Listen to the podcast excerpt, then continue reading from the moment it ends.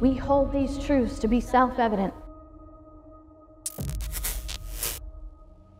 that all men are created equal and endowed by their Creator with certain alienable rights. We have a power. And we've raised a spoiled brat representative government that needs to be taken to the woodshed. Are you satisfied with a government that owns you?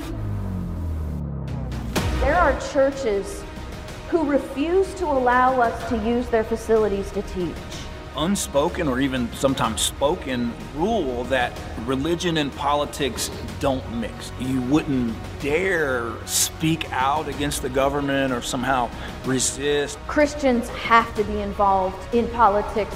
God commands it. Every turn of event through history hinged. One person will stand up upon a single person. And then everybody else will stand. A gym member, surrounded by a crowd of supporters, was placed in handcuffs. A Tampa Bay pastor has been arrested. Sentenced to a week in she jail. She also tore up a cease and desist letter.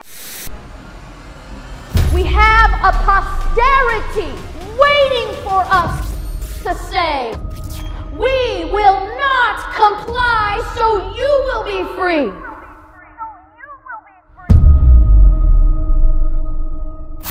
We have a chance to fight without bloodshed. But every time we comply, we establish a future where our children will not have that option. Why do we sit down when all should be standing? And why do we back down at the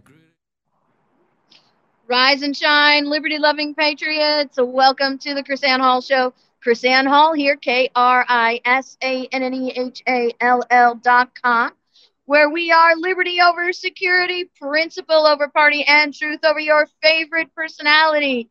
Thank you so much for jumping back on with us. Got our sound better, hopefully. Um, as you can see, it's just me, and I'm standing here in Spokane, Washington. There you can see Spokane in the background. I don't know how many of you have had the pleasure of being in the great state of Washington or going to Spokane and all, but there's some scenery for you.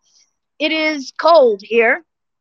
It is cold here for this uh, not a native born Floridian. Remember, I was born and raised in St. Louis, so I'm no stranger to the cold, but I've had 25 years in Florida, so things are a bit chilly for me here. Uh, you can see there is some snow. So we had some snow last night and this morning. And um, just really, really glad to have you here. Craig's like, too darn cold for me. Well, I thought I'd give you a little bit of uh, roving reporter style for you here. I'll, uh, uh I'll tolerate the cold while we do a short show for you tonight, but I wanted to hop on because some really great, great things, uh, some very encouraging things have happened. And I don't think you're going to get the straight news from the news. I don't think you're going to get the straight story from the news. And that's what I want to give to you today. Now, uh, first, let's talk about Rittenhouse, because I know that's what is on your mind. And you also know that I was a prosecutor for over uh, for nearly a decade. I worked in the criminal justice system even longer than I was a prosecutor. So I have over 10 years of service in the criminal justice system. And there's some really important things that you need to hear about this case that I don't think you're going to hear in the news. First off, um, this is due process. This is how due process is supposed to work. Now, I've heard lots of people say on the conservative side, I'll just go ahead and address some of the, the things from the conservative side that you haven't been hearing accurately. But from a conservative side, I've heard people say, well, if it was due process, he would have never had a trial. That's not entirely true. First and foremost, and anybody who is a firearms instructor, anybody who deals with that uh, area of firearms will tell you that anytime someone is shot, there's going to be first an arrest, even if it is a uh, apparent self defense. Someone is going to get arrested because if you have people who have died, then there has to be an investigation. You can't, look, guys, you can't just have like an officer or just a prosecutor say, oh, in my opinion, in my opinion, uh, there should be no trial. There should be no charges. That would not be due process. Let me tell you, you don't want an officer or a prosecutor with that kind of unilateral power. Okay.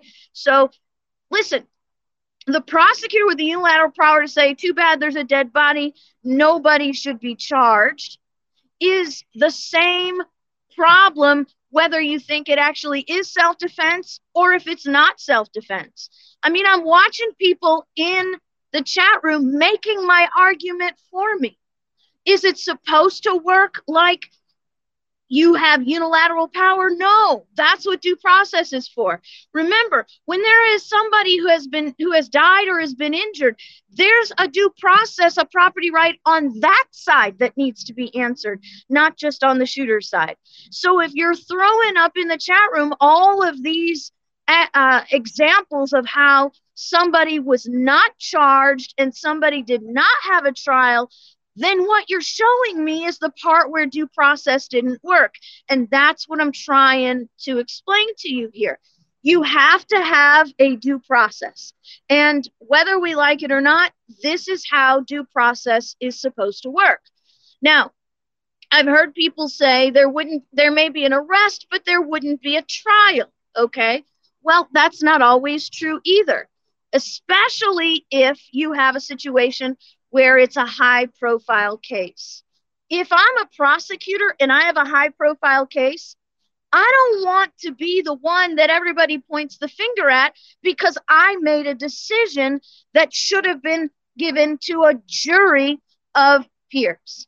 Now, I would have done something different, however, than these prosecutors. I believe these prosecutors had an agenda, by the way, and I'll get into that in a little bit. But I would have done something different. You see, I would have convened a grand jury. I would have convened a grand jury and had the grand jury decide with the evidence that the prosecutor has whether a charge should have been, an indictment should have been filed or not. So I would not have necessarily gone forward with a trial, but I would have definitely, as a lead prosecutor in this case, convened a grand jury and let the grand jury decide. Now, why do I think these prosecutors had an agenda? I'll tell you why. Because these prosecutors kept trying to get evidence in, especially evidence that had already been excluded by the judge. On YouTube, there's actually a video clip of the prosecutors being reprimanded, being scolded by the judge for putting into evidence in front of the jury evidence that the judge himself had said, no, you can't discuss this. And that's, that's, man, that's a really big, big problem. That's a really big no no. And the judge had to excuse the jury and had to reprimand the prosecutors in this case on the record, right? Be- and then what you had now was an opportunity for the defense to file for a mistrial. Because here's the thing you've got a court order from signed by the judge that says you can't talk about this in front of the jury. Come on now every graduate 10 minutes from law school knows that if the judge tells you don't talk about it, you don't talk about it.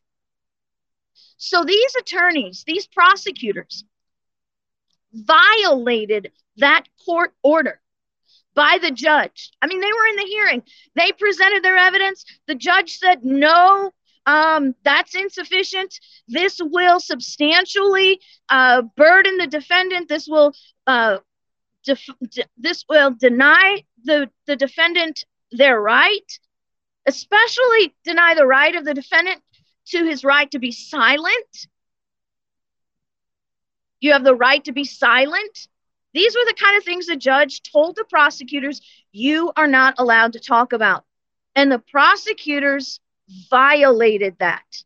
Bold face violated it.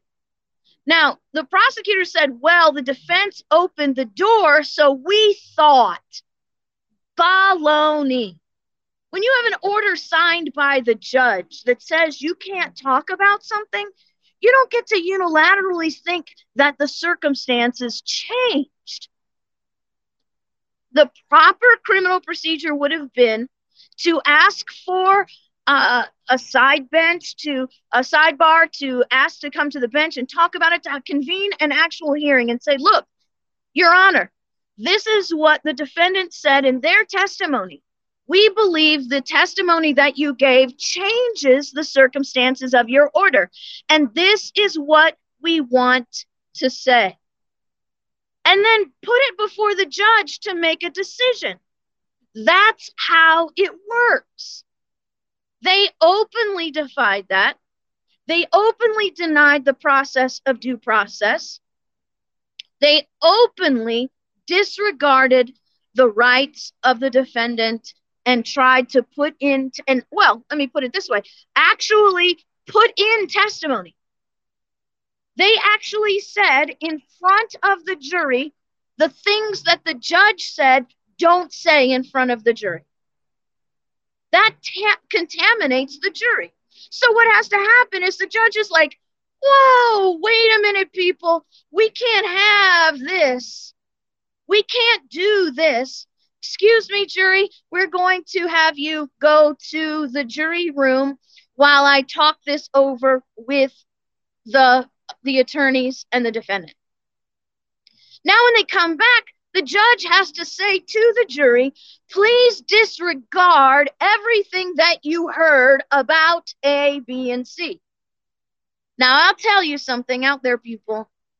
Corrupt attorneys, whether they be prosecutors or defense attorneys, know that if I can just get that out, n- people cannot disregard especially if you if you think it's something so compelling so compelling that the jury will be swayed by it emotionally. I know, and I have been in courtrooms where the the where an a defense attorney has put stuff into evidence in defiance of a judge's order and there's has to be a mistrial. I've actually seen prosecutors I have worked with prosecutors who have committed this kind of uh, disregard for the court orders, and the judge has ordered a mistrial.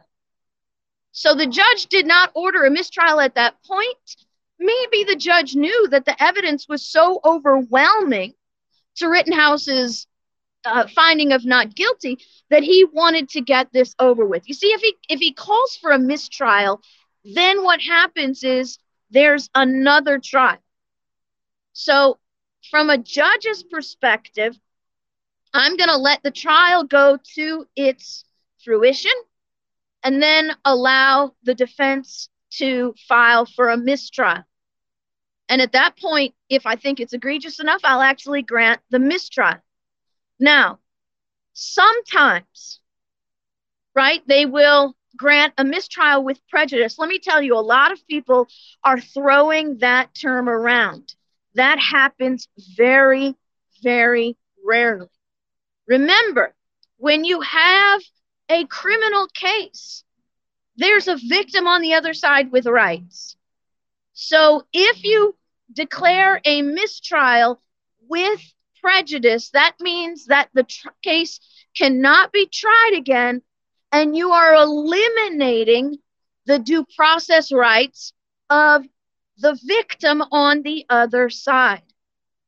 So, in this case, the prosecutors, I don't know if they did everything they could to commit a mistrial or if they were just not doing their job well, or if they knowingly and intentionally violated the order to see if they could sneak something into the jury and get away with it. Either way, I think the judge handled this very well. I think the judge handled this in a in a very um, what would I say equitable manner with all due process in consideration. Now, remember, this is not about whether the prose- if the prosecution had no case, then I could see that. But you have a dead body and you have a firearm discharged. So there has to be some kind of due process somewhere. Like I said, as a prosecutor, I don't think I would have gone forward with a trial like they did I would have convened a grand jury and let the grand jury decide. Now, for those of you who don't know what a grand jury does, let me explain that to you. So, as a prosecutor, you call a grand jury and it's a sealed jury proceeding. The, de- the, de- the defendant doesn't come, uh, the defense doesn't get to watch. It's completely prosecutorial meaning the only evidence that really comes in is the evidence that the prosecutor has in their hand at the time. The grand jury then decides, as a prosecutor would normally decide on their own, is there enough evidence to find guilty beyond a reasonable doubt? That's the standard, guys guilty beyond a reasonable doubt. It's not just merely guilty or a little bit guilty or I think guilty. It means guilty beyond a reasonable doubt. And once the grand jury sees all the evidence, then the grand jury makes a decision. Do they call for an indictment or do they issue what they call no true bill? And the no true bill says there's insufficient evidence to find guilt beyond a reasonable doubt. This is what I would have done. I would have brought this before a grand jury and let them make the decision. In a high profile case, I would not have made the decision on my own. Reasonable doubt is not something that is left to interpretation. There's a legal definition for reasonable doubt it's not just what you think is reasonable. There actually is a standard of reasonableness that the jury is advised. So, all of this stuff is in writing, all of this stuff is standardized, and all of this stuff is handled the way uh, I think this case was handled the way it should have. Again, with the exception that I probably would have taken it to a grand jury before I ever took it to, to trial. So, here's my assessment on things to come with the Rittenhouse trial. Okay? If there is any civil unrest, this is on the shoulders of the politicians and the pundits who made this about race, who made this a racial issue. This is on Biden's shoulders himself for even implying that Kyle Rittenhouse was a white supremacist. That's where the due process is being denied. The due process being denied by declaring in the court of public opinion why we should throw out due process and just call him guilty civil unrest is on the on the shoulders of the pundits and the politicians who keep